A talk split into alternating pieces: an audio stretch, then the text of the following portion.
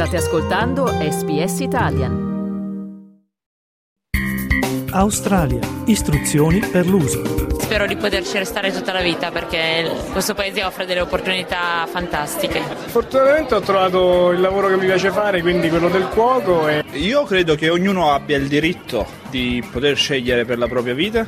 Credo che l'Australia abbia tanto da offrire. Allora, il piano è di sondare il, il territorio e le opportunità vogliono innanzitutto capire un po' meglio come funziona il mercato del lavoro australiano. Tutti quanti vogliono andare a stare al mare, tutti quanti vogliono andare a stare a Bondi. E questa mattina nella rubrica dedicata alle storie degli italiani in Australia andremo a fare qualcosa di diverso perché non ascolteremo una nuova esperienza di vita, ma andremo a fare un aggiornamento su una storia che avevamo sentito l'anno scorso. La storia è quella di Stefano Zerbini, che è un istruttore di nuoto che vive a Brisbane, che ad agosto del 2022 ci aveva raccontato tutto il suo percorso di vita che l'aveva portato da Bologna a Brisbane. Stefano, oltre ad avere una bella storia, ha anche la particolarità di aver optato per il Distinguished Talent Visa, ovvero il visto per chi ha un particolare talento e nel caso di Stefano è quello sportivo, nello specifico nel nuoto pinnato. Stefano ci aveva raccontato tutta la sua storia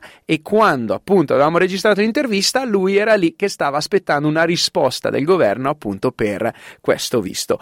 Ora Stefano è tornato ai nostri microfoni e ci racconterà che cosa è successo nel frattempo. Un sacco di cose. La più bella, la più importante è che finalmente questo visto è arrivato. Siamo da aprile di quest'anno siamo di nuovo, no, non di nuovo, siamo finalmente permanent resident, quindi non ci cacciano più. E poi altre cose, ho cambiato lavoro, eh, felice di aver ottenuto finalmente questo visto, questo Distinguished Talent, visto molto particolare, soprattutto perché i criteri per ottenerlo sono abbastanza fumosi, non chiari, non lineari, non ci sono dei punteggi diciamo che sei nelle mani della persona che valuta la tua application. È un, un visto che rilasciano soprattutto a sportivi, artisti, persone con un, un profilo professionale di nicchia. Io due anni e mezzo fa, quasi tre anni fa, ho applicato come allenatore di nuoto pinnato. Ne avevamo già parlato nell'altra inter- intervista di questo nuoto pinnato, ma se, se ne voglia. Ricordiamo più che altro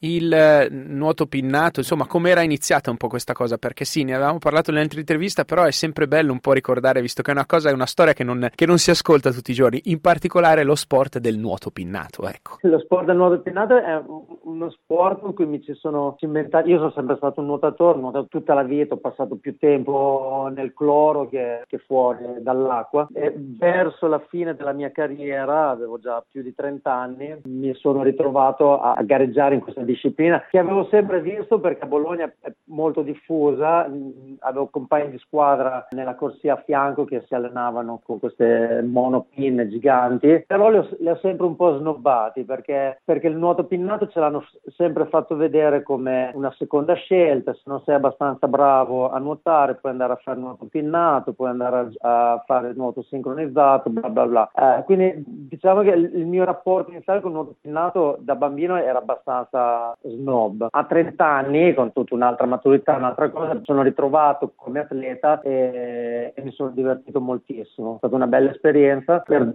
due o tre anni ho, mi sono tolto anche qualche soddisfazione e poi ho, come allenatore invece ho continuato ad utilizzarlo moltissimo con i miei atleti, sia bambini che adolescenti che adulti. Diciamo che nuotare con le pinne eh, dà dei benefici, dà de, delle sensazioni piacevoli che a volte nel nuoto è difficile trovare. Per me il pinnato è stata una, una, bella ma tardiva esperienza. Quando siamo venuti qua in Australia siamo stati abbastanza sfortunati per la questione visto perché siamo finiti in un momento in cui stavano cambiando le regole io avevo, ero troppo vecchio, insomma, sembrava che non ci fossero possibilità di rimanere. E invece parlando con un'amica mi ha fatto notare questo, questo visto 858, forse come allenatore di nuoto puoi, puoi applicare, l'ho guardato, no, assolutamente non ho i requisiti. E mentre dicevo così ho detto ma aspetta perché in realtà io ho anche la cartuccia del nuoto pinnato da giocarmi. La Eh, cartuccia mi piace molto come termine.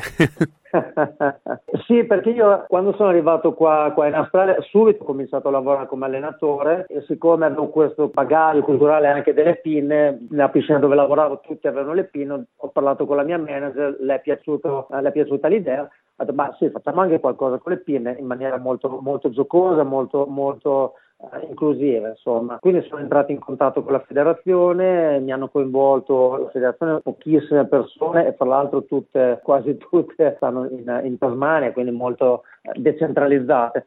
Eh, appena c'è qualcuno che ha voglia di, di partecipare, insomma, mi hanno coinvolto, faccio parte della federazione eh, e quando c'è stata questa, questa occasione del, del visto ho detto aspetta perché qui possiamo farcela. Ho parlato con vari agenti di immigrazione perché non tutti mi valutavano questa chance positivamente. Ho trovato invece un'agenzia specializzata anche sui visti sportivi eh, e loro invece mi hanno detto no guarda che qui secondo me hai una strada che si può percorrere. La federazione australiana mi ha sostenuto non proprio sponsorizzato però hai bisogno di, di qualcuno che sia in Australia che ti faccia da eh, garante. Con loro fatto accordo, questo accordo e, e le cose sono andate bene molto lentamente. Infatti, molto lentamente perché in realtà la risposta del governo poi si è fatta aspettare parecchio, giusto? Moltissimo. Inizialmente sul, sul, sito del governo parlava di tempi fino a due anni, fino a 24 mesi, che comunque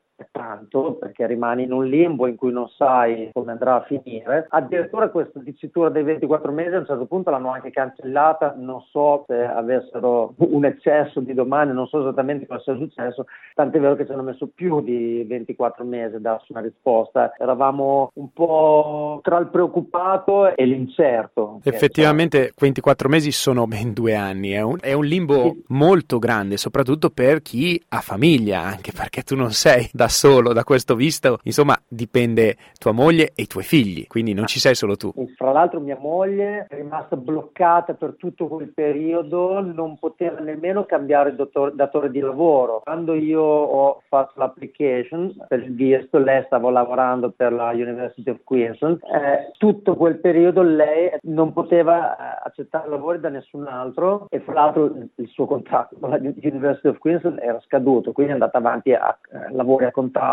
non, non, si riusciva nemmeno a dare continuità lavorativa. Trasferirsi con dei figli non è semplice, soprattutto con un figlio adolescente, perché il nostro figlio più grande aveva 14 anni quando è arrivata finalmente questa notizia, anzi forse la compiuti poco dopo. Comunque tutta la sua rete di, di, di, amicizie, la sua scuola, la sua squadra di nuoto. Non è proprio una, una situazione piacevole, se devo dirla tutta. Con, uh, Immagino, posso immaginare, ma senti, e poi quando è arrivata la grande notizia? E come ah. l'avete ricevuta e come avete festeggiato?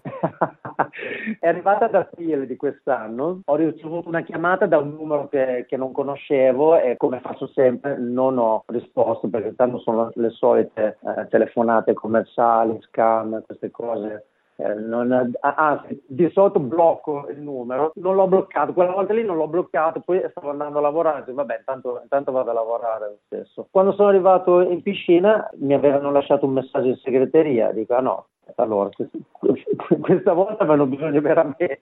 Ho ascoltato il messaggio ed era nostro agente di immigrazione che mi diceva che ci avevano dato il visto. Ce l'aspettavamo perché ci avevano chiesto qualche settimana prima di fare le visite mediche, però non avevamo avuto nessun'altra visaglia, quindi non è che fossimo proprio preparati. Che momento è stato quello?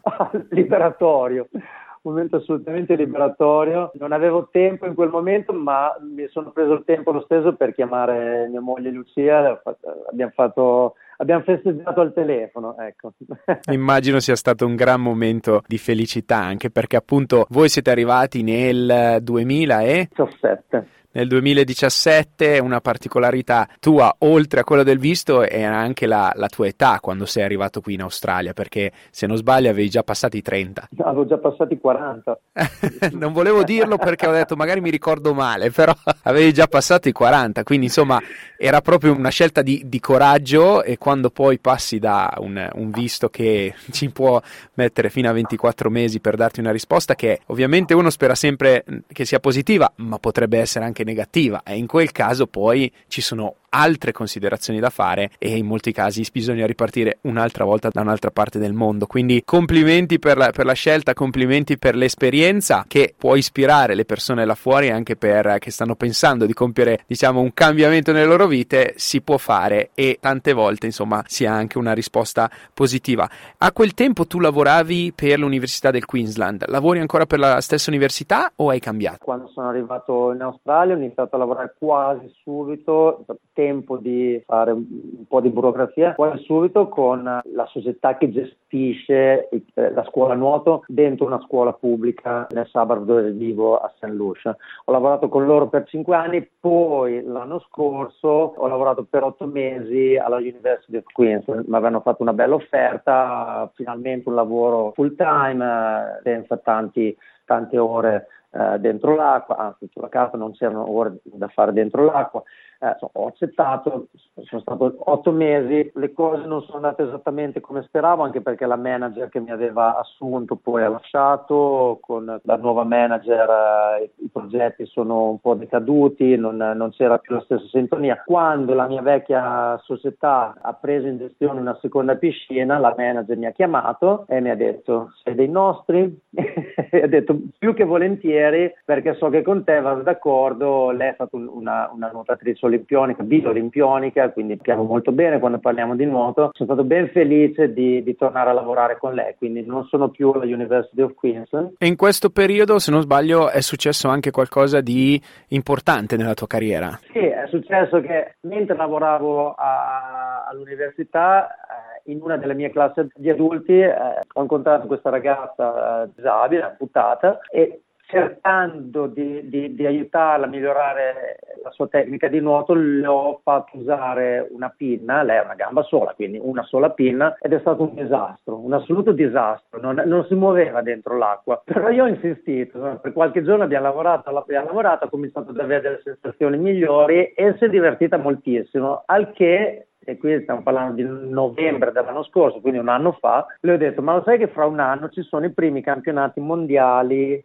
disabili di nuoto pinnato, non li hanno mai fatti, ti interessa? E lei ha subito ha dimostrato un entusiasmo enorme. Ho detto guarda che è difficile però, eh, perché dobbiamo allenarci, dobbiamo, dobbiamo, imparare bene, ci sono vari, vari aspetti specifici del, del nuoto pinnato che bisogna... E quindi c'è stato tutto questo percorso. Niente, la cosa bella è che Bowen gareggerà in Italia all'Indiano Sabbia d'Oro questi campionati mondiali di nuoto pinnato per atleti disabili i primi in assoluto del, della storia. Unica atleta australiana ad essere andata, quindi siamo molto orgogliosi, molto felici e impazienti di, di sapere eh, come è stato. Che bella storia Stefano, senti grazie mille per essere tornato ai microfoni di SBS Italian, per aver raccontato quest'altra parte della tua storia in Australia, siamo felici che sia tutto andato per il meglio e ti auguriamo il meglio per il tuo futuro, tuo e della tua famiglia. Grazie mille Paolo, grazie SBS,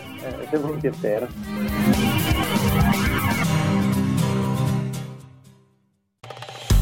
Ascoltare altre storie come questa? Potete trovarle su Apple Podcasts, Google Podcasts, Spotify o ovunque scarichiate i vostri podcast.